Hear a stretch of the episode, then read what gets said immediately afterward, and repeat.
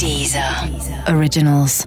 Écoutez les meilleurs podcasts sur Deezer et découvrez nos créations originales comme Sérieusement avec Pablo Mira, Nostalgie 2050 avec Thomas VDB ou encore Football Recall, le podcast de Sous-Foot. Sérieusement, saison 3, épisode 10, c'est parti. Et cette semaine, une émission exceptionnelle en direct du Bar à Bulles à Paris pour le festival Les femmes s'emmêlent qui célèbre la scène féminine indé. Et c'est donc logiquement que notre premier sujet posera la question des difficultés d'être une artiste femme, que ce soit dans la musique mais plus largement dans la culture. Y a-t-il aussi un plafond de verre dans le monde de l'art ? Pourquoi on se rend compte aujourd'hui que le milieu artistique est un milieu de macho alors qu'on a toujours pensé que c'était juste un milieu d'homo et de drogués ? Ensuite, on reviendra à un peu plus d'actu avec le FN qui a entamé sa mue lors de son congrès le week-end dernier. Où va le Front National, ou plutôt le Rassemblement National ? Le problème de Marine Le Pen n'est-il pas plutôt son nom de famille ? Et ne devrait-elle pas choisir un patronyme plus populaire, comme par exemple Marine Gims ? Et puis on reviendra sur cette affaire, le National Geographic, la célèbre revue qui s'excuse pour les articles qu'elle juge elle-même racistes publiés depuis des décennies. Les autres médias devraient-ils suivre l'exemple de ce magazine ?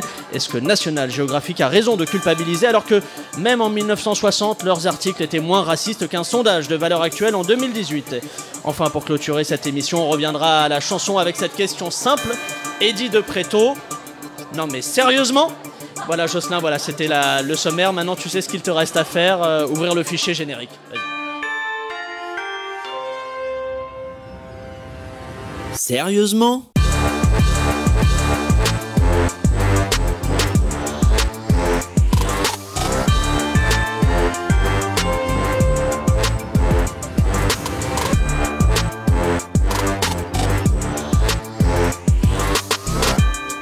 Allez, bonjour et bienvenue dans Sérieusement, le podcast d'actu avec des blagues dedans. Alors aujourd'hui en direct du festival, les femmes s'en mêlent pour dire des choses dans le micro.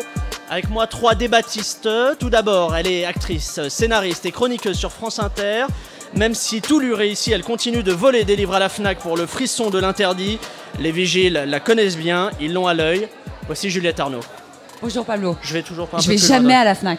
Dis donc, Amazon, on tue les libraires, c'est ça ? Non, je vais chez des vrais libraires, ouais, imbécile. Allez, la deuxième débattiste, elle est journaliste, passée entre autres par RFI, le Huffington Post et BFM Paris. Elle a accepté de venir dans cette émission uniquement car elle a des problèmes de wifi chez elle et qu'ici elle capte un peu mieux. Voici Rania Berrada. Salut Pablo. Ça va ? Écoute, ça va nickel. La troisième débattiste, elle est la cofondatrice du label de musique indépendant Kill the DJ. Elle a été programmatrice de la mythique boîte Le Pulp dans les années 90-2000, mais elle s'est enfuie avec 400 000 francs de l'époque en liquide pour tout dépenser à Macao. Aujourd'hui, elle revient en pensant que tout le monde a oublié cette vieille histoire. C'est Fanny Corral qui est avec nous pour sa première dans cette émission. Bonsoir. Ça va ? Ça va. Je suis très content de te recevoir pour cette première émission. Et quant à moi, je suis Pablo Mira et comme l'a dit la grande féministe Simone de Beauvoir. Jean-Paul, tu peux me regarder dans les yeux, stop.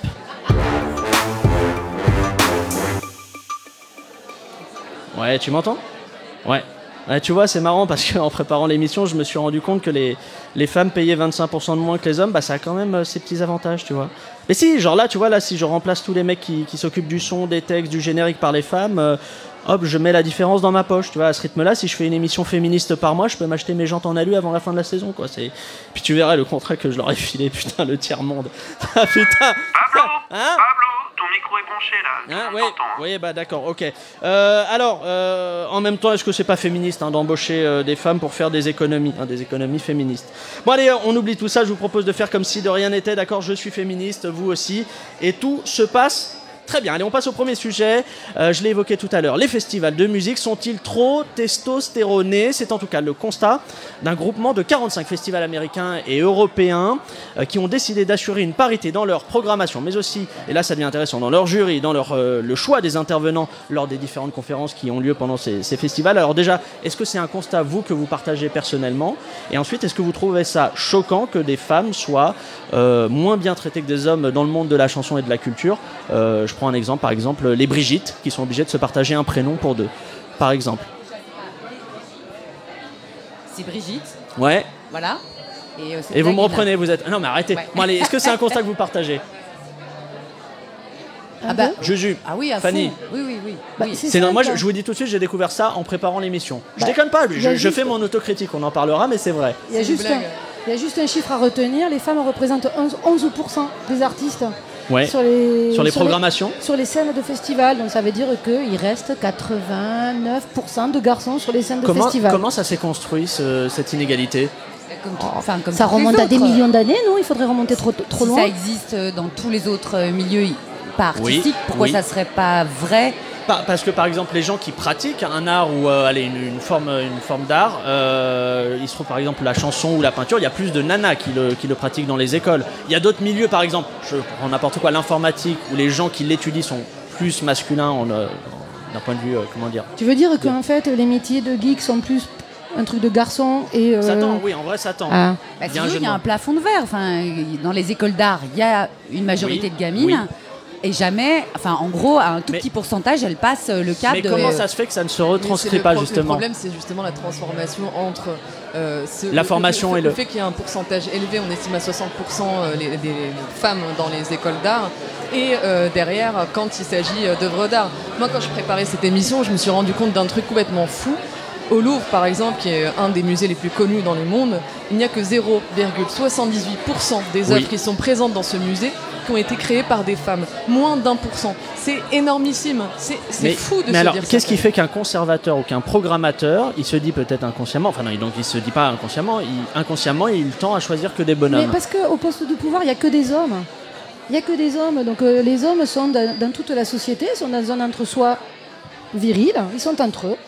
Et en fait, les filles n'existent pas. Et le 3/4 du temps, moi, ça fait des années que je milite par rapport à la place des filles dans la musique. Oui. J'ai les programmateurs de salles, parce qu'en face, il n'y a que des mecs qui programment les salles, qui me disent « Ouais, moi, on aimerait bien poker des filles, mais on n'en trouve pas. » Et c'est le genre de truc qui m'énerve, qui me rend dingue. Parce que pourquoi ça vous rend dingue? Parce qu'ils ne les voient pas. Parce qu'il y a des filles. Il y a des filles qui font de la musique, il y a des filles qui pratiquent. Mais ces filles-là, si on leur donne jamais leur chance, elles n'arrivent jamais nulle part. Ne serait-ce qu'un DJ ou un artiste, tu deviens pas professionnel en pratiquant tout seul dans ta chambre. Mais Fanny en parlera mieux que moi, mais il y a quelques années, il y a eu une couverture de Trax Magazine qui a fait énormément de bruit. Trax qui titrait « Voici l'avant-garde, voici le futur de la musique électronique ». Sur un gradin ou sur une scène, tu avais 70 mecs, il y avait 2 nanas. Tu vas pas me dire qu'il n'y a pas des meufs qui ont suffisamment à dire et à faire et à montrer pour pas qu'elles soient bookées. Et moi, il y a un truc que je... Vas-y, je t'en prie. Non, mais cinéma, pareil. Ouais. 2 réalisatrices, je crois, en Tout et pour tout, qui ont eu meilleur film au César, etc. Il y a une seule réalisatrice récompensée à... C'est pour ça que cette initiative, elle est, même si elle est contraignante, en un sens, elle est salutaire. Parce que cette initiative britannique qui fait qu'on va contraindre... Enfin, qui est internationale. Calmons-nous, on va pas contraindre. Mais en tout cas, ils proposent à des festivals d'établir la parité à horizon 2020. Elle est salutaire parce que je ne vois pas comment, sans contrainte, on va faire en sorte qu'il y ait plus de femmes dans les festivals. À quoi ça leur sert, finalement? D'avoir de la parité, c'est pas de contrainte derrière. Surtout que pour le moment, il n'y a jamais eu de contrainte et le résultat, c'est qu'on ne voit pas de gonzesse. Donc pourquoi est-ce qu'on n'essaierait pas la contrainte? Mais même 2 minutes, non, mais en fait. Ce que j'entends, c'est... Est-ce que la contrainte, elle n'est pas tant à mettre sur la programmation que sur les gens qui décident des programmations? Mais en fait, c'est toute une chaîne, en fait. La presse ne parle pas des filles. Les programmateurs ne programment pas de filles. Par exemple, les subventions de la DRAC, les subventions pour des projets artistiques, il n'y a que... 6% de projets féminins qui sont aidés en France. Peut-être pas si bien que ça aussi. Ouais, c'est ça. Même Joey Star, il fait la couve de Playboy. On avait plus que ça. Et maintenant, ça y est, carrément, c'est un mec qui fait la couve. Alors ici, sérieusement, nos journalistes sont toujours en quête de la vérité. Ils n'hésitent pas à tordre les idées reçues. C'est le cas de notre reporter tout-terrain Pierre-Marie de Bonneuil de Buisson, qui a voulu savoir si dans l'art, les femmes étaient vraiment moins bien loties que les hommes. Reportage, on écoute. Oui, Pablo, les femmes se plaignent beaucoup, notamment d'être moins bien payées. Alors, est-ce que c'est vrai? Est-ce que c'est faux? C'est la question que j'ai posée à Stanislas de Louvois, galériste et mécène. Alors Stanislas, nous sommes dans l'atelier de peinture que vous mettez à disposition des artistes. Et fait rare, vous les rémunérez. Absolument, parce que je pense que tout travail mérite salaire. Et j'ai d'ailleurs tendance à mieux payer les femmes que les hommes, c'est sans doute mon côté féministe. En même temps, d'après ce que je vois, il n'y a que des femmes. C'est vrai, oui, vous êtes observateur. Et elles sont toutes entièrement nues. Très observateurs. Oui, ce sont les modèles, en effet. Ah, d'accord. Et ils sont où, les peintres? Derrière leur webcam. Ah, Olga, Katia, Picasso bien monté 73 vient de mettre 50 € pour que vous fassiez le poirier japonais. Allez, pop, pop, pop, pop, on fait pas attendre le client. L'artiste. Ah, on fait un beau métier, quand même. La peinture serait-elle le seul art capable de choyer autant les femmes? Pour me prouver que non, je retrouve Stanislas qui m'a donné rendez-vous ici, au bar, le Titi Bouncer. Pierre-Marie, je suis là. Allez, oui, viens vite, je nous ai commandé un Magnum. Alors Stanislas, qu'est-ce qu'on fait ici dans un club de striptease ? Pour vous, c'est un club de striptease, mais pour moi, c'est un peu comme un ballet à l'Opéra de Paris. Si vous voulez, là, pour moi, c'est vraiment le lac des cygnes. Regardez un peu le visage de Kendra, pas besoin de l'affubler d'un costume noir pour voir qu'elle souffre. Seule cette barre de pole dance suffit. Kendra, tiens ma belle. Stanislas vient de lui glisser un billet de 20 € dans la culotte. Est-ce que j'aurais donné autant d'argent si c'était les fesses de Kevin qui se trémoussaient à 2 cm de mon milkshake ? Non. Parce que dans le monde de l'art, on préfère les femmes. Eh bien, je suis convaincu. Merci Stanislas. Et au revoir Kendra. Ah, on fait un beau métier quand même. Tout est bien qui finit bien, car Stanislas est mort des suites d'un infarctus après que Caroline de Haas lui a arraché le cœur à main nue. Très concrètement, quand on est une femme artiste, alors chanson, peinture ou cinoche, aujourd'hui, c'est quoi les obstacles qu'on doit surmonter ? On est confronté à quoi, très concrètement ? Bah, très concrètement, moi, quand on est arrivé, on avait écrit une pièce à trois femmes. C'était Pénélope ? Ouais. Et les seules questions que nous posaient vraiment les journalistes, la seule chose qui les intéressait, c'était alors, c'est comment l'humour de filles ? C'est pareil dans la musique, hein. Voilà. Ah là là. C'est le fait d'être étiqueté par rapport à un genre. Comme si l'humour était une affaire de genre ou de couleur de peau. Et dans la musique, on parle de musique de filles aussi. Dans la musique, dès qu'il y a une fille qui joue, c'est vachement féminin. C'est délicat. Quand t'es auteur, voilà, c'est délicat pareil. Et féminin. Alors que t'as des meufs qui jouent du hardcore, qui te tabassent la tête, trois fois plus qu'un mec. Pardon, je me fais l'avocat du diable. En quoi c'était un obstacle d'avoir ce type de discours récurrent ? Quand t'es convaincu par un producteur qui te propose d'écrire sur un film, et que tu lui demandes pourquoi est-ce qu'il te fait venir toi, et qu'il te répond, parce que t'es une fille ? Non, parce que j'attends de toi une touche féminine. Donc là déjà, tu bouffes ta langue, tu lui dis qu'est-ce que t'entends par touche féminine ? Qui te dit, tu vois, de la douceur, des sentiments. Et toi, tu te dis, mais moi, ce que j'aime, c'est les westerns. Des crépages de Chignan. Voilà. Puis au-delà même de l'œuvre à proprement parler, ce qui manque aussi cruellement, c'est la reconnaissance. On estime que seulement 10% des prix qui sont attribués dans la culture et dans le monde des arts sont attribués à des femmes. Comment voulez-vous que derrière... Ce qui n'est pas le cas pour tout. Par exemple, il y a les Victoires de la musique où c'est un peu plus... Non, mais c'est un chiffre qui est général. Oui. Comment voulez-vous, quand vous n'avez pas de reconnaissance, quand vous avez accès à moins de subventions, quand vous êtes moins payé, moins subventionné, c'est normal que vous puissiez moins développer votre art, parce que l'art aussi, c'est aussi d'avoir un confort, comme disait Virginia Woolf, une chambre à soi, avoir les conditions pour pouvoir produire. Et ça, ces conditions-là ne sont pas réunies malheureusement pour beaucoup de femmes artistes. Puisqu'on parlait de l'image tout à l'heure, enfin de l'image que renvoient les femmes auprès des producteurs ou des distributeurs, etc. Là, j'aimerais revenir à la chanson. Est-ce que vous trouvez que le sexisme dans la chanson, ça va quand même un peu mieux qu'à l'époque où, par exemple, on faisait chanter des trucs sur les sucettes à des filles qui comprenaient pas les paroles ? En termes d'image des filles dans la chanson, dans la zik, où j'ai dit une connerie. Fanny, en vrai de vrai. Je sais même pas quoi répondre à cette question. Moi non plus. Parce que les filles, elles doivent être assignées, elles continuent à devoir être assignées à être mignonnes, jolies, romantiques. Ça n'a pas évolué en mieux. Il n'y a pas de meuf, il n'y a pas une meuf butch qui va réussir dans la variété, quoi. Si, sérieusement, on est d'accord pour dire que c'est dur d'être une femme dans les milieux artistiques. C'est pas le cas de l'Observatoire pour la supériorité masculine qui pense que la femme prend trop de place dans le paysage actuel. Notre journaliste Apolline de Belherbe est allée à leur rencontre. Reportage. Bonjour messieurs, Apollonie de Belherbe de l'émission Sérieusement, je viens vous poser quelques questions. Alors ce sera noir et avec un sucre pour moi, merci. Et toi Étienne ? Noir sans sucre, mais avec un nuage de lait, hein. Vous êtes gentille. Et quand arrive le journaliste pour l'interview ? Non, c'est moi la journaliste. C'est une femme. Bonjour, commençons. Donc selon votre rapport États généraux de l'homme viril dans un monde de garces, l'homme est en danger surtout dans le domaine de l'art ? Bah oui, c'est un peu le grand remplacement du genre. Prenez les têtes d'affiche du prochain festival de musique Coachella. Eminem, The Weeknd et Beyoncé. Non mais vraiment quoi, sur les 3, seulement 2 sont des hommes. Ah oui. Et vous arrivez à faire bouger les choses grâce au lobbying. Oui, et puis à chaque jour sa petite victoire. En peinture, par exemple, on vient enfin d'obtenir qu'on rajoute 2 testicules qui pendent sur l'origine du monde. Donc les choses, quand même, commencent à bouger. Selon vous, votre travail a un réel impact dans le monde de l'art ? Vous croyez que pour arriver à une telle omniprésence des hommes dans le monde de l'art, ça s'est fait tout seul ? Eh ben non, tout ça c'est du travail, ma petite. Oui, et ne jamais oublier ces mots. Derrière chaque grande femme, il y a un homme qui se frotte. Et ça, c'est de Catherine Millet. Bon, sinon, mademoiselle, elles sont sympas vos questions, là. Mais vous pourriez nous ramener nos cafés, s'il vous plaît ? Vous êtes gentille. Sérieusement ? Mesdames et messieurs, ici votre commandant de bord. Nous arrivons actuellement en extrême droite.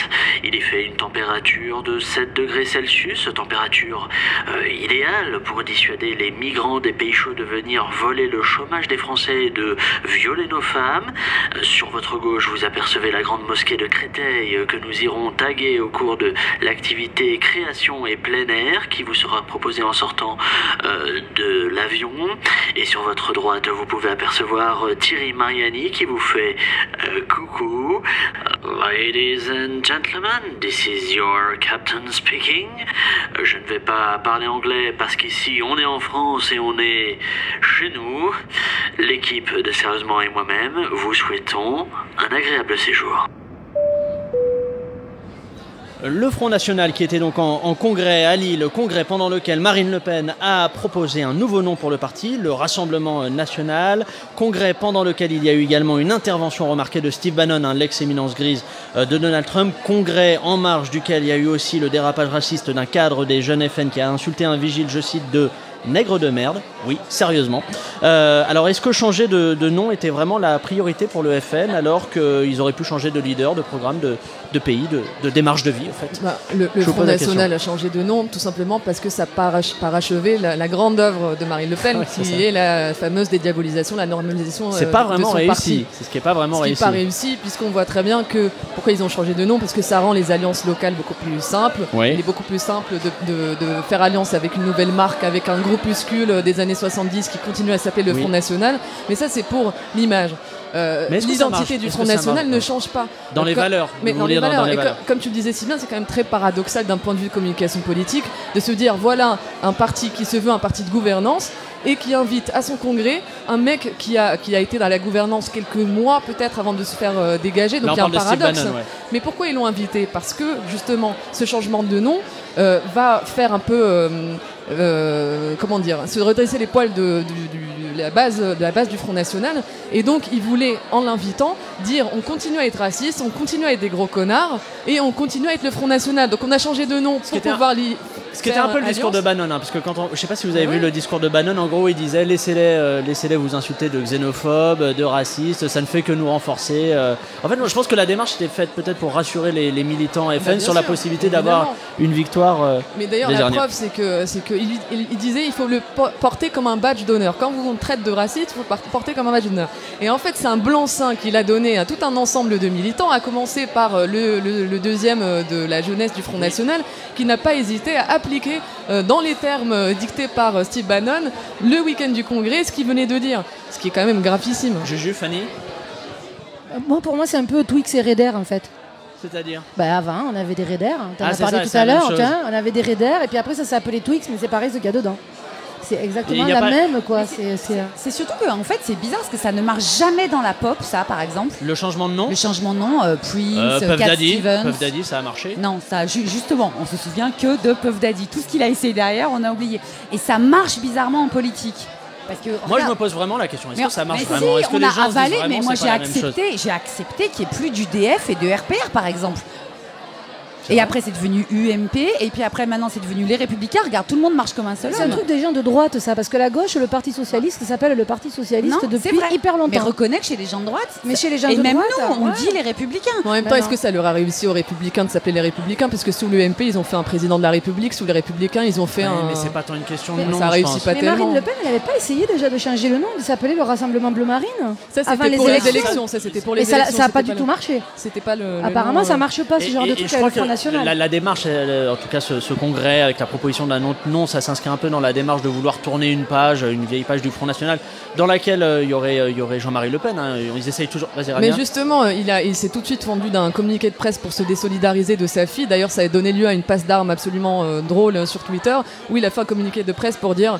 Elle fait n'importe quoi, moi je suis pas d'accord. Et en fait, il disait que le vote de consultation pour pouvoir changer de nom était biaisé puisqu'il n'y avait pas d'huissier et donc était erroné et complètement malvenu. Pardon. Donc lui se désolidarise de ça. Je reviens à un truc, c'est que moi j'ai l'impression que le FN, en tout cas le FN de Marine Le Pen, il est dans un entre-deux chelou, il est pris un peu prisonnier ou tiraillé entre le FN du passé, qui est celui de Jean-Marie Le Pen, et celui du futur, de Marion Maréchal-Le Pen, qui revient petit à petit, qui avait dit qu'arrêtait, mais au fait qui revient, et qui est un peu la... Vas-y Fanny. Mais Marion Maréchal-Le Pen, c'est plutôt... Qui est une amie à toi, hein, tu me disais. On est super copines et tout, on allait au Palpincin, c'était super. J'imagine la scène. Non mais Marion Maréchal-Le Pen, c'est plutôt l'aile dure du Front National, j'ai l'impression. Oui, non, mais ce que je veux dire dans les potentiels leaders charismatiques... Mais c'est là où les réseaux sociaux jouent un rôle pour moi important, c'est que pour ce mec, combien il y a derrière des gens qui disent ce genre de choses, qui profèrent ce genre d'insultes, qui sont la base du Front National qu'on n'écoute pas. Ils ont très vite fait de le renvoyer, ils ont pris une sanction qui a été... Enfin, ils ont dit qu'ils allaient le renvoyer, ils n'ont même pas été jusque-là, puisqu'il a démissionné tout seul. Oui, on imagine qu'il a eu des pressions pour le faire. Mais pour ce mec-là, combien il y a de types qui sont racistes, xénophobes, antisémites, homophobes ? Enfin, justement, ça ne change absolument rien. C'est pas parce que tu changes un nom que tu changes une identité. Enfin, c'est... Alors le nouveau nom du Front National a été dévoilé, le Rassemblement National dévoilé il y a quelques jours et a fait couler beaucoup d'encre. En exclusivité, nous avons pu nous procurer les enregistrements du brainstorming qui a conduit au choix de Rassemblement National. On écoute. Bon, il faut absolument qu'on trouve une autre appellation pour le parti, là, pour faire croire aux gens qu'on a un peu changé. Donc je propose qu'on fasse une tempête de cerveau et que chacun lance les idées qui lui viennent. Moi je propose un truc simple qui rappelle à la fois notre passé et à la fois notre désir d'aller vers l'avant. Front National 2, l'ultime combat. On a clairement un objectif dédiaboliser et en même temps garder notre identité. En gros un truc petit, gentil, mignon. Du coup j'ai pensé à Chaton National ou la Ligue Julien Doré. Faut montrer qu'on a changé, qu'on s'est professionnalisé et... Eh, regardez! Eh, il y a Florian Philippot en bas de l'immeuble! Venez! Bon, Marine, si j'ai bien compris, il faut quelque chose qui en jette. Qui fait que quand tu l'entends, tu chies dans ton froc et tu dis « Waouh, ces mecs ne plaisantent pas !» Bah du coup, je propose qu'on porte tous des bracelets de force et qu'on s'appelle les Tigres Écarlates. Dehors les bougnoules! C'est une proposition, Davy? Non, c'est le programme de ma soirée. Et Rassemblement National. Ah ouais, c'est top ça, mais c'était pas déjà un truc de collabo? Bon, personne n'ira taper le nom dans Google, hein. Ah si, malheureusement pour le Front National, les journalistes ont eu le réflexe de taper le nouveau nom sur Google. Alors, est-ce qu'une intervention de Steve Bannon au Congrès d'un parti qui tente de dédiaboliser son image, c'est aussi judicieux que de proposer à Frédéric Becbédé de faire un discours chez les alcooliques anonymes? Bah, c'est ce que je disais tout à l'heure, d'un point de vue communication politique, c'est complètement paradoxal. Oui. Et puis, faut voir aussi comment il a été accueilli. Standing ovation pour le bonhomme. Il a cartonné, mais c'est justement pour dire... Nous changeons de nom, mais nous ne vous abandonnons pas, chers militants du Front National, vous êtes toujours dans notre cœur. Oui, mais les cadres du FN, ils savent que, par exemple, les extraits de Steve Bannon vont être repris, ils savent ce qu'il va dire. Ce que je veux dire, c'est que d'un point de vue communication, c'est un petit peu raté. On n'a pas l'impression, on ne sort pas de ce congrès, de cette session de médiatisation du congrès en se disant le FN, c'est plus ce que c'était. Ah bah quand... Non, au contraire. Enfin, je sais pas, il a participé grandement à l'élection de Trump, c'est une vedette américaine et il se radine chez le Front National. Ouais. Si, ça, j'imagine que pour les militants, c'est un truc de gloire. C'est un truc de showbiz. Il a fait un caméo, il a fait un featuring. Et même s'il s'est fait virer du gouvernement de Trump, peu importe finalement. Mais peut-être que la question, c'est de se dire qu'en fait, le Front National n'est pas lissable en fait. Ils n'y arrivent pas en fait. Chaque fois ils essayent de dire oui, non mais bon, de dédiaboliser le truc et chaque fois ils se font rattraper par l'aile dure du Front National. Marine Le Pen, ses instincts primaires remontent, elle pète un câble à la télé, elle devient odieuse. Et en fait, peut-être que cette opération de dédiabolisation est impossible. Mais ils n'y arrivent pas, en fait. Mais je pense qu'on aura les fruits de cette nouvelle appellation que lors des prochaines élections, parce que le but affiché, c'est de quand même pouvoir sceller des alliances avec d'autres partis, la République, etc., etc. Donc on aura les fruits de cette nouvelle appellation que pendant les élections. On verra s'ils vont pouvoir faire des alliances comme c'est prévu pour eux. C'est peut-être la fin, en fait, de l'idée que ça sert au Front National de le dédiaboliser, parce que Trump, il a été élu sans, d'une quelconque manière, lisser ni ses manières, ni sa doxa, ni sa psyché. Et c'est passé comme papa ou maman. Donc peut-être en fait qu'ils ont tort dès le départ. Ce qui est peut-être aussi le créneau accessoirement de Wauquiez, qu'il est en train d'essayer de saisir le côté je parle, je vous dis que je vous parle vrai, loin du politiquement correct. Alors le changement de nom du Front National serait mal vécu par une partie des militants FN, on l'a évoqué tout à l'heure. Nous sommes allés à Hénin-Beaumont pour demander directement aux gens dans la rue ce qu'ils pensaient de la nouvelle appellation du parti. On écoute ce micro-trottoir. Bonjour madame, vous votez Front National ? Qu'est-ce que ça peut te foutre, espèce de sale journal de mes deux ? Cassez-vous les merdias ! Ok, donc la réponse est oui, parfait. Alors madame, qu'est-ce que vous pensez du nouveau nom du FN, le Rassemblement National ? Un journalope islamo-gauchias ! Chopez-le ! Vous savez quoi ? Je repasserai, hein. Pablo, une foule armée déboule là. Pablo, j'ai réussi à me cacher dans une poubelle, mais ils sont partout dans la ville, avec des torches, du goudron, des plumes... Attendez, on dirait qu'il y a quelque chose avec moi dans cette poubelle. Vous êtes qui ? Eh bien, moi, c'est Nassim, et ça, c'est ma femme, Samira, et nos 3 enfants. Vous aussi, vous êtes journaliste ? Ah non, on est juste arabes. Ah d'accord. Bon, je vous laisse du coup, hein, je veux pas abuser de votre hospitalité. Allez, j'y retourne. Pablo, j'ai réussi à me réfugier dans le seul kebab d'Hénin-Beaumont. Les habitants n'y entrent jamais, ils ont trop peur de sentir la merguez orientale en sortant. Ouais. Il a pas pu aller bien loin. Pablo, je sais pas si je vais réussir à m'en sortir. À moins que j'arrive à me faire passer pour un journaliste de BFM TV. Amenez les chiens. Vous avez entendu ? Ils ont des chiens renifleurs. Ils repèrent les journalistes de gauche parce qu'ils se sont entraînés à sentir les baies de goji. Et c'est ce que j'ai mangé à midi. Putain, je suis foutu. Oh putain, il est dans le resto des Bécounes. Attaque. Oh non, ils m'ont trouvé. Arrêtez, je veux pas mourir sans avoir vu Juliette Arnaud en concert. Non. Voilà, et notre journaliste est mort pour rien, puisque de toute façon, la FN ne pourra pas utiliser le nom de Rassemblement National. Allez, troisième sujet de la semaine, le mea culpa de la revue National Geographic qui... Pablo, excuse-moi de te couper, hein, mais bon, comme je te respecte pas, c'est pas grave. Ouais. Mais puisque tu parles de mea culpa, on a reçu plusieurs plaintes d'auditeurs et d'auditrices déjà, hein, depuis le début de l'émission. Ouais. Et ils sont pas contents. Parce que... à côté de la plaque, il te trouve caricatural. Ah d'accord, tu sais quoi, mea culpa moi aussi, mais désolé, tout ça c'est ma faute, Jocelyn. Je savais que j'aurais pas dû inviter des gens problématiques, hein, les Rania Berrada, les Fanny Corral, les Juliette Arnaud, enfin j'ai voulu être sympa et on m'avait prévenu, les invite pas, c'est des fouteuses de merde, enfin voilà, je l'ai fait quand même, mea culpa Jocelyn, mais je sais reconnaître mes erreurs Jocelyn, tu vois, les auteurs des sketchs, c'est moi qui les ai choisis, donc ouais, leurs blagues pourries c'est aussi ma faute, et puis le public hyper mal habillé de ce soir, c'est aussi ma faute quelque part, j'aurais dû donner un dress code ou quelque chose, mais mea culpa, et puis tous ceux qui ont bossé sur cette émission, hein, les petits hypocrites de service, hein, qui sont pas foutus d'écrire de lignes sans faire de faute, c'est moi qui ai accepté de bosser avec eux, donc ouais, quelque part j'ai aussi mes torts, mais à coup de pas, Jocelyn. Allez, voilà, c'est bon. Ça fait du bien, c'est mon psy hein, qui m'a conseillé de reconnaître mes fautes. J'ai voulu tester ça en direct, ça fait vraiment du bien. Allez, je disais donc, on revient à notre sujet, excusez-moi pour cette parenthèse. Le National Geographic, le fameux mensuel, a présenté ses excuses pour avoir publié pendant des décennies des reportages que la direction de la revue juge elle-même racistes. Le National Geographic fait son mea culpa en expliquant avoir véhiculé donc...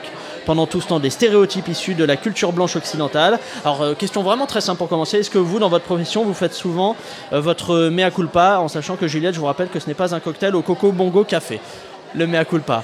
Oh, mais j'étais justement en train de penser aux alcooliques anonymes. Oui, pourquoi? Oh là, il y a un lien avec le sujet ou pas? Oui, il y a un pareil. Lien. Parce qu'une des premières étapes chez les alcooliques anonymes... c'est de reconnaître... C'est d'aller demander pardon aux gens National Geographic. De demander aux gens, qu'on a blessés du fait de son alcoolisme. Et je ne sais pas si je suis très confortable avec tous ces trucs de demander pardon. En plus, le National Geographic, il demande pardon. Je ne comprends pas. C'est au nom collectivement d'une rédaction, mais ça n'a pas grand sens, puisque les gens ont changé à l'intérieur. Oui, la rédaction a évolué. Non, mais par contre, ils ont gardé à peu près les mêmes... on ne va pas dire la même idéologie, mais la même façon de véhiculer des stéréotypes pendant... des années 30 jusqu'à au tournant des années 70 quoi. C'est comme ça, tout l'idée. Le monde quoi. À peu près comme tout le monde, mais la question c'est est-ce que les journalistes doivent réfléchir. Bon, je sais pas, allez-y Rania, je sais plus. Je vais rentrer chez moi. Moi ce qui m'intéresse, après c'est peut-être je verse dans une espèce de complotisme mal placé, mais moi ce qui m'intéresse c'est pourquoi maintenant ils font ce mea culpa. Qu'est-ce qu'il y a derrière ? Est-ce qu'ils se sont dit un jour, les mecs, par gaieté de cœur, oui, bah, on a épluché 130 ans d'archives et en fait, on s'est rendu compte qu'effectivement, il y a eu des manquements à des règles de civisme et de respect pour autrui?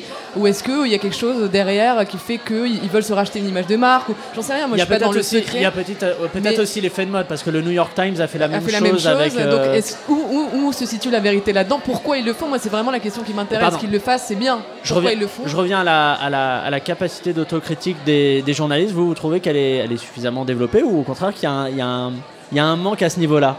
Mais il y a plein de manques en ce moment dans la presse quand même. Sur l'autocritique? Non, par rapport à la manière dont... parce que le truc, le sujet là, c'est être capable de regarder comment on a traité l'actualité et se dire peut-être qu'on l'a traité de manière un peu partiale. Oui. La presse aujourd'hui, on voit bien qu'il y a quand même des sujets qui sont traités. Alors j'en sais rien, par exemple, en 2013, quand il y a eu le mariage pour tous, la presse qui a passé son temps à inviter la manif pour tous et tous les fachos de droite sur des plateaux, parce qu'ils étaient beaucoup plus rigolos et beaucoup plus marrants, et beaucoup plus, ça faisait beaucoup plus d'audience d'avoir Brigitte Barjot sur un plateau plutôt que d'avoir des gens de l'inter-LGBT ou j'en sais rien, des militants LGBT qui étaient là pour dire oui, nous, ça nous intéresse. Et ça, le traitement médiatique à cette époque-là a été complètement hallucinante. Et pardon, je reviens sur cette affaire-là du National Geographic. Est-ce que c'est pas un peu facile de faire son autocritique sur quelque chose d'aussi gros qui remonte il y a... C'est pas ça, il faut une autocritique. Ils parlent d'articles qui sont sortis en 62. Oui, c'est ça. What the fuck, quoi. On s'en fout. Hein. C'est facile de le faire. Parce que je réfléchis là très vite. Est-ce qu'il y a des... Ouais, bah très vite, attendez, on a plus le temps, attendez, il y a un plateau dans 10 minutes. On a qui aujourd'hui dans le paysage audiovisuel ou médiatique, dans les médias ou les journalistes qui font cet exercice d'autocritique, mais sur des délais beaucoup plus serrés? Mais, en fait, pour répondre à ce que disait Fanny, heureusement... Et moi, ma question, vous en avez rien à foutre. Ça fait un pont avec ce que... Les femmes s'en mêlent. Je voulais choper ton pont, mec, hein. Non mais ça fait un lien entre ce que vous dites tous les deux. Heureusement qu'en France il y a des associations comme l'AGL, l'association des journalistes LGBT, dont on salue pas forcément tout le temps le travail et qui font un travail monstrueux, un travail d'éducation et de pédagogie, de donner aux médias les outils adéquats pour traiter de ces sujets. Les médias devraient s'en servir davantage, écouter davantage ce que disent des gens qui sont sur le terrain, des militants, des activistes qui sont eux au courant des terminologies, etc. Et donc si la presse veut vraiment faire son autocritique, c'est d'abord se saisir de ces outils qu'on met à sa disposition pour traiter le plus justement et le plus honnêtement les sujets qui font l'actualité, quoi. Donc là c'est une question d'honnêteté intellectuelle, parce que que vous nous dites c'est qu'ils ont les moyens de se corriger eux-mêmes, c'est juste qu'ils le font pas parce qu'ils ont pas envie, ils ont envie d'avoir raison. Tout le monde a envie d'avoir raison, hein. Ça c'est vrai. C'est le propre d'un être humain. Non mais il y a un truc aussi sur l'entre-soi, il y a un reproche qui revient souvent ces derniers temps, sur les journalistes, c'est ça, c'est l'entre-soi. Au moment de l'affaire Strauss-Kahn, on a entendu je sais pas combien de journalistes, y compris les journalistes femmes, dire « Oula, mais bien sûr, on savait. Oula, bien sûr, on n'envoyait jamais une journaliste femme toute seule. » À quel moment la meuf, elle dit ça à la télé ? C'est, je crois, une des rédac-chefs de Libé. Ouais. À quel moment elle se dit pas « Tiens, il y a peut-être un truc dans ce que je dis que ça va pas. » Ça va pas, en fait. On va lui demander, elle est dans la salle. « Non, Brigitte !» Non, mais tu vois, et là, pour le coup, ça, sur des trucs comme ça, où tout le monde savait que Hollande avait une affaire avec Julie Gaillet, et il faut que ce soit Closer qui le sorte, parce que en fait, si, ça nous concerne. Si se trimballe en scooter, n'importe comment, en tenant un sac à croissants, si, en fait, ça nous concerne. Oui. Et c'est pas normal que ce soit... Et là, par exemple, j'ai pas tellement entendu de journalistes dire « Ouais, c'est vrai, on savait, mais on estime que vous, le peuple, ça vous regarde pas. » Bah, c'est un discours qui est intenable. Mais si c'est ce qu'ils pensent, pourquoi il est intenable ? On sort un peu du sujet, mais moi, franchement, vous êtes en train de recadrer l'émission, ça me plaît. En tant que citoyenne, ça m'intéresse pas de savoir qui. Cette émission vous intéresse pas globalement ? Qui nique François Hollande et sur quel scooter ou quelle voiture il enfourche pour aller niquer qui veut. Alors moi, un mec qui a été élu pour 5 ans, ça fait 6 mois qu'il est au pouvoir, il a rien d'autre à foutre que de foutre son cul pour aller baiser une maîtresse. Ouais, en fait, si, ça me pose un problème. Attendez, j'ai un quiz au scooter. Moi, j'ai voté pour lui. Pourquoi ? Parce que quand tu votes pour quelqu'un, il doit faire que ça, en fait. Ouais, quand t'es président de la République, tu peux passer 5 ans à faire que ça. Non, tu n'as pas le droit de rapport avec le sujet, au fait, Juju. Le truc, c'est que quand des journalistes se mettent à dire collectivement « Ah ouais, on était au courant. » Oui. Je parle de l'affaire Strauss-Kahn. J'entends. Ce qui n'est pas exactement la même chose que l'histoire du National Geographic et C'est des reproches qui reviennent constamment de vous faites pas vos, que les journalistes n'ont pas de recul sur eux, qu'ils se cooptent entre eux. Ça c'est autre chose. Ça c'est vous parlez de l'omerta qui est due à l'entre-soi dans le milieu journalistique. L'affaire du National Geographic, ouais, c'est le fait d'avoir le recul sur sa propre vision du monde, ce qui n'est pas la même chose. Et dont on traite l'information. Exactement. Voilà. Mais il y a un exemple récent. Le mec qui a tué sa femme là, qui est venu, il a dit, oh, ma femme elle faisait du jogging, elle a disparu, puis finalement elle a été assassinée, et puis finalement il a Jonathan avoué. Daval. Voilà, il a avoué que c'était lui qui l'avait tué. Pendant 5 jours, on a vu dans la presse des articles qui disaient « Oui, mais quand même, c'est un mec bien, on comprend pas ce qui s'est passé. Elle devait être vraiment insupportable. » Et apparemment, ils avaient des disputes et elle était très pénible. Et d'un seul coup, dans la presse, c'était la faute de la meuf, elle s'était fait assassiner par son mec. Et c'était elle qui était devenue insupportable. Mais après, ça, par exemple... Elle n'avait pas l'air sympa quand même. Hein.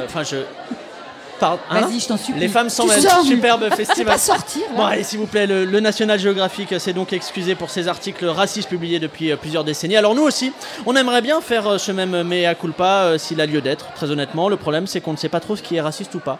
Alors donc, à vous, chers invités, de nous dire si ce que je vous propose, c'est raciste ou si ça va encore. C'est parti. Je suis content que vous le fassiez. C'est parti. Première proposition, dire « Je ne suis pas raciste, mais... » C'est raciste ou c'est pas raciste? Méga raciste. Méga raciste. Avoir peur de sortir du métro à la station Barbès. Méga raciste. Pragmatique. Non, je rigole.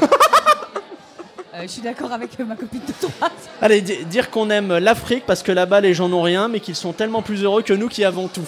C'est raciste ou c'est pas raciste? Ma tante. Oh, pardon. Non, c'est l'encourager, c'est raciste, bien sûr. Ne pas sélectionner Benzema en équipe de France. On est sur du racisme ou pas du racisme? Pragmatique quand tu vois ses scores avec le Real Madrid en ce moment. Il y a vous êtes technique en ce moment, Rania. Dire que tous les Portugais travaillent dans le bâtiment alors qu'on sait tous que ce sont les Polonais. Non, c'est les Gouines. Ah, vous avez peut-être des infos en termes de BTP. Aider son enfant à s'endormir en lui lisant Tintin au Congo. Raciste ou pas raciste, s'il vous plaît? On peut choisir un autre Tintin en même temps. Non, c'est Tintin au Congo dans le quiz. D'accord, c'est Tintin au Congo. Raciste ou pas raciste? Compliqué. Être super content parce que les Italiens ne vont pas à la Coupe du Monde, c'est ça le tricheur. Raciste ou pas raciste? Ah non, cool. Cool, ça passe. Racisme cool? Racisme cool. Ça peut passer. Que les commentateurs sportifs trouvent que Christophe Lemaitre court vite pour un blanc. C'est raciste ou pas raciste? Il n'y a pas de racisme anti-blanc. Arrêtez.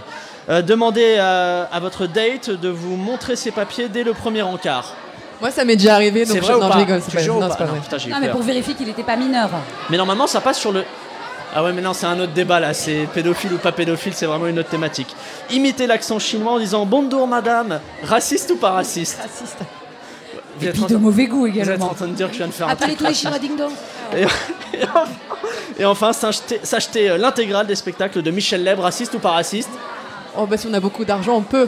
Mais si on rationne un peu... Moi j'aurais dit que c'était un petit peu raciste, un peu personnel. C'est raciste, un peu. Sérieusement? Allez, on passe au quatrième sujet qui concerne Eddy de Pretto. Mais avant, il faut que je vous avoue autour de la table quelque chose à propos d'Eddy de Pretto. C'est que dire que j'écoute Eddy de Pretto, c'est devenu un peu ma meilleure technique de drague depuis quelques semaines. Je le dis aux auditeurs célibataires qui nous écoutent. Essayez, vous verrez, ça marche direct. Moi, depuis que je dis que j'écoute Eddy de Pretto, j'ai une image de bad boy au grand cœur. Les filles se disent « Waouh, il écoute du rap, mais du rap roux et gay ». Et par exemple, maintenant, quand je dis « je t'aime » à une fille, je mets un petit trémolo dans ma voix, comme Eddy de Pretto. Un peu aussi façon Claude Nougaro, imité par Eddy de Pretto, qui veut pas avouer qu'il imite Claude Nougaro. Puis en plus, ça fait bien de dire que t'aimes Eddy de Pretto parce qu'il a fait sa première télé ou ça à Quotidien. Et oui, et si c'est passé dans Quotidien, pas besoin de réfléchir, c'est que c'est bien. Enfin voilà, et oui, car Eddy de Pretto est partout. Partout, on a choisi ce sujet parce qu'il est partout depuis quelques temps et tout le monde dit que c'est top. Et là, moi, je comprends pas.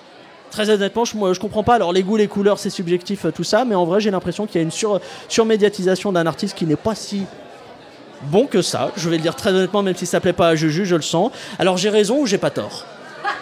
Je vous demande tout de suite... On est rentré dans un débat de fond. On va peut-être laisser Juliette d'abord s'exprimer sur cette question. Mais ouais, mais j'ai découvert ça en préparant l'émission, je suis pas bien. Je vais être la seule, donc. Moi, je suis pas bien. Alors très bien. Alors moi je savais pas qui était ce garçon et par hasard j'étais aux Victoires de la musique donc je l'ai vu chanter VIP en vrai et j'ai été estomaquée par sa performance. Je lui ai trouvé une présence de dingue et avec cette coupe de cheveux si c'est pas facile. C'était pas Orelsan? Non, c'était pas Orelsan. Il a pas du tout la même coupe de cheveux. Et en plus il est roux et voilà. Il y a un très bon article dans Slate d'ailleurs sur ce truc pathologique que les gens ont avec les roues. Et à partir de là, je ne comprends pas pourquoi vous, ça vous met dans cet état, en fait. Non, en gros, je vous dis Rania, non, vous savez quoi, je vais vous écouter, je suis dans l'écoute et après je serai dans la haine. Non, non, vas-y, sois dans la haine si tu veux. Non, mais moi je vous donne mon avis perso. Mais... J'ai découvert ça là il y a 2 semaines. Je trouve la combinaison personnage, marketing, costume, paroles, production musicale pas dégueu. Un peu, il y a une proposition, mais quand on regarde chaque truc indépendamment, ça n'a aucune démarche d'innovation, aucune originalité. Par rapport à Jul. On est sur 10 heures, j'essaye de placer les artistes les plus écoutés. Non, je vous ai donné mon avis, et pardon. D'accord. Et autant, il propose ce qu'il veut musicalement, mais j'ai l'impression qu'il y a un truc, il y a un emballement médiatique. Alors là, c'est autre chose, ça pourrait être encore de la critique des médias, le fait à un moment de monter en épingle. Je pense que Fanny sera d'accord avec moi. Fanny, je veux bien pense qu'elle sera d'accord avec moi, mais moi j'ai l'impression que, j'allais dire, c'est pas un produit marketing, mais disons que lui, comme il chante, comme il est, comme il se sape... les médias s'en saisissent parce que justement, voilà un mec qui est roux, qui est pédé, qui est blanc, qui vient des banlieues et qui a un discours positif. Ça veut dire que c'est quand même beaucoup plus facile de défendre d'un point de vue de hip-hop et de rap un mec comme Eddy de Pretto que d'autres parce qu'il parle de Kalash et de BMW. Lui, il est dans un truc où bon, je ne renie pas ma banlieue. Ah, elle m'a donné les armes, j'en suis sortie. Ouais, c'est ça. Pour avoir écouté quelques paroles, positif, il décrit très précisément les effets que ça fait de prendre beaucoup de cocaïne. Enfin, il parle de cul très crûment. Bah, le cul, c'est pas négatif. Non, ça dépend. La manière. Bah, il raconte le sexe rapide, facile, un peu qui finit par te rendre un peu malade et un peu dégoûté de soi. Non, c'est pas. On peut pas dire que ça. Non, c'est pas. Mais je dis pas qu'il renie la banlieue parce que, pour moi, il y a un parallèle à faire entre Eddie Bellegueule, Edouard Louis. Ouais. Et Eddy de Pretto. Il s'appelle pareil, sauf qu'il y en a un qui a décidé de renier complètement le milieu dont il vient et de changer de nom et de s'appeler Edouard Louis parce qu'il avait un milieu social à conquérir dont il voulait, et un milieu social dont il voulait s'affranchir, et un autre qui ne renie pas sa banlieue, qui dit je viens de là et j'en ai fait quelque chose. Oui. Mais c'est pour ça que je disais il a un discours positif parce que ce qu'il y a dans les médias c'est vous voyez il peut s'en sortir, il est pédé, il y avait l'homophobie, il a vécu dans des conditions lamentables, mais il en a fait de la chanson. Tous ces noirs à c'est très homophobe, et tous ces noirs de ces banlieues et toutes ces homophobe. Oui, mais bien sûr. Attends, dans le micro, Fanny. Non, j'ai dit c'est surtout tous ces noirs et ces arabes qui sont très homophobes, hein, banlieue, ouais. Vraiment, c'est sûr. Et même les thématiques, je veux dire, cette thématique d'hyper-virilité, c'est un truc fait sur mesure pour du Télérama, quoi. Enfin, c'est vraiment des trucs dans l'air du temps. Non, puis il y a un truc avec Eddy de Pretto qui est très symptomatique en ce moment du traitement. Déjà, d'où on voit que c'est du rap. Enfin, je comprends pas, c'est dans pas parce que le mec... La musicalité, rigueur. Le mec, il a un beat qui fait poum poum tchak, on dirait qu'il a fait avec Reason, c'est tout pourri, c'est d'une ringardise, pas possible. Ça me plaît quand vous êtes comme ça. Bah ouais, mais au-delà de ça, il y a une opération d'appropriation culturelle par rapport au rap en ce moment dans les médias. Il y a eu un double page dans Libé où on disait quand la variété se met au hip-hop. Qui c'est qu'il y avait un coup dessus? Aloïse Sauvage, Eddy de Pretto, Team Dup, des petits blancs, ouais. Des gens très rassurants qui n'ont rien à voir avec la culture hip-hop et ainsi de suite. Et l'opération d'appropriation culturelle et marketing qui est en train de se passer en ce moment va très loin. C'est-à-dire que, je ne sais pas si vous avez vu le dernier clip qu'il a sorti il y a une semaine, là. Le dernier clip qu'il a sorti, c'est exactement la même scène que dans 8 Mile. Dans 8 Mile, quand Eminem va faire une battle, il danse et oh là là. Il y a quelqu'un qui est mort. Il y a un truc qui tombe. Il va faire une battle, il se retrouve au milieu de oui, il est dans une espèce d'arène. Il n'y a que des blacks autour, il n'y a que des noirs autour, et lui il arrive et il gagne ses lettres de noblesse parce qu'il se bat contre un... Enfin, ouais. C'est une battle, quoi. Il se bat et d'un seul coup, voilà. Là, le clip, c'est exactement la même scène, c'est le même décor, c'est filmé pareil, c'est exactement... Ils essayent de raconter la même histoire. C'est pareil, sauf qu'Eddy de Pretto, il est tout seul sur son ring, il n'y a que des blancs autour de lui, quoi. Donc au bout d'un moment, t'es là, tu fais, ça veut tout dire, quoi. C'est un peu compliqué, quoi. Et là, on parle de ce qui est marketing, de la résonance politique que ça peut avoir, etc. Mais même là pour le coup, c'est les goûts et les couleurs. Mais moi, je trouve vraiment, quand je l'écoute, j'ai l'impression que c'est une rédaction de CM2 où il s'efforce parfois à trouver des rimes pour la beauté de la rime. Moi, c'est vraiment ça que je ressens en l'écoutant. J'ai l'impression que c'est forcé et que on est dans une recherche de rimes pour la rime. Enfin, alors, si on en est à la rime pour la rime dans le milieu du rap, on peut faire des listes. Hein. Vraiment. Il y a quand même un truc qui me rend très triste quand même, c'est que c'est la première fois qu'on a un PD out de la variété française qui va dire et qui va parler de sa condition, des violences virilistes et tout ça. Et manque de peau, le mec est d'une ringardise, c'est un truc de malade. Et ça fait mal au cœur. Que la cause soit mal portée. Enfin, c'est pas qu'elle soit mal portée, mais c'est d'un ringard pas possible. On essaie de te faire croire, la presse essaie de te faire croire que Eddy de Pretto, c'est le nouveau truc des jeunes. Il me tarde de... Enfin, j'aimerais bien être une souris pour aller au prochain concert de Eddy de Pretto et savoir la moyenne d'âge à son concert. On te dit, ouais, c'est du rap, parce qu'aujourd'hui, le truc qui vend le plus en France, c'est le rap. Dans les maisons de disques, le market rap.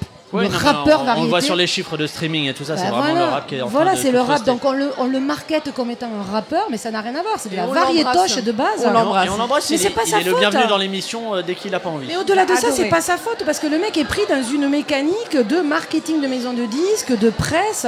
Le mec, tout aussi bien. Il y a un truc hyper fashion week. Mais moi, quand je le regarde, il y a un truc vraiment fashion week. Le pantalon trop haut, c'est fashion week. Alors nous ici, on n'a pas aimé l'album d'Eddy de Pretto et on va vous prouver que vous non plus. Vous ne l'aimez pas tant que ça, grâce à notre jeu Tu préfères, spécial Eddy de Pretto. C'est parti, le concept est simple, vous verrez. Tu préfères payer pour voir Eddy de Pretto en concert ou tu préfères aller voir gratuitement le concert du grand retour de tragédie? C'est chaud. Payer, je jure, payer pour Eddy de Pretto. Non mais là, Juju, vous êtes... mais moi je suis pas dans la nostalgie, je m'en bats les reins de tragédie, sérieux. Là, vous m'avez blessé, vous m'avez meurtri sur celle-ci. Je connais tes goûts. Léo. De putois. Des gens se sont battus et sont morts pour que j'ai des goûts de chiottes, ok? Alors, tu préfères aller voir Eddy de Pretto avec tes potes bobos qui croient soudainement aimer le rap ou aller voir Soprano avec tes parents qui croient soudainement aimer le rap? Je préfère aller voir Soprano et mes parents, tant pis. Moi, Soprano, pareil. Soprano, pareil. Juju. Toujours Eddy de Pretto. Non! Ah, mais mec, si! Bon. Tu préfères boire les paroles d'Eddy de Pretto ou boire un ristretto? J'assume pas ce jeu de mots. Oh, elle est naze. On le coupe ou pas? Non, le coupe. On le coupe ou pas? Coupe-le, coupe-le. Allez, on est en direct, on va couper le truc en direct. Et tu préfères que tes enfants écoutent du rap sensible ou du reggaeton hardcore? J'en ai pas de gosses, je m'en fous. Ouais, moi non plus, j'ai pas de gosses. Moi, je m'en fous des gosses. On est sur une table spéciale ménopause. Comment ça se passe? Je viens de découvrir ça. C'est une thématique? Qu'est-ce qui s'est passé? De ménopause, de pas avoir d'enfants. S'il te plaît. Ce sera l'objet d'un autre débat la semaine prochaine. Tu préfères être réincarné en moustache de Norman le youtubeur ou en poil pubien d'Eddy de Pretto? Eh bien les poils pubiens d'Eddy de Pretto. Ouais, voilà. Bah vous savez quoi, moi pareil parce que je pense que ça doit être assez arc-en-ciel. Voilà.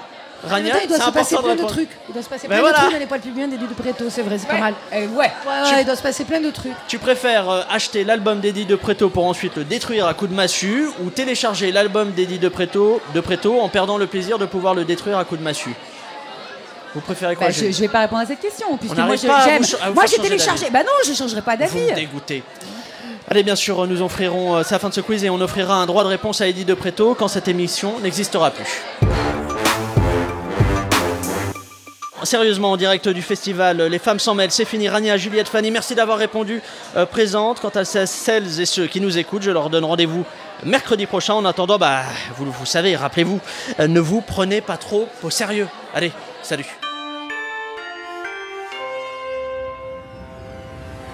Au revoir.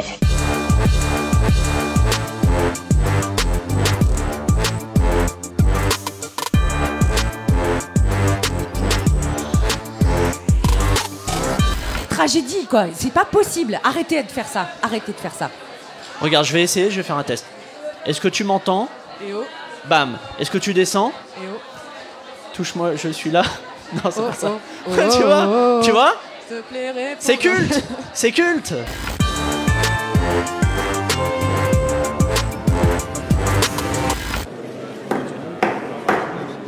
Messieurs, dames, place aux enchères, 10 heures. 5 millions ici. Ah, ça s'emballe. 12 millions. 20 millions par là. Oh, 31 millions.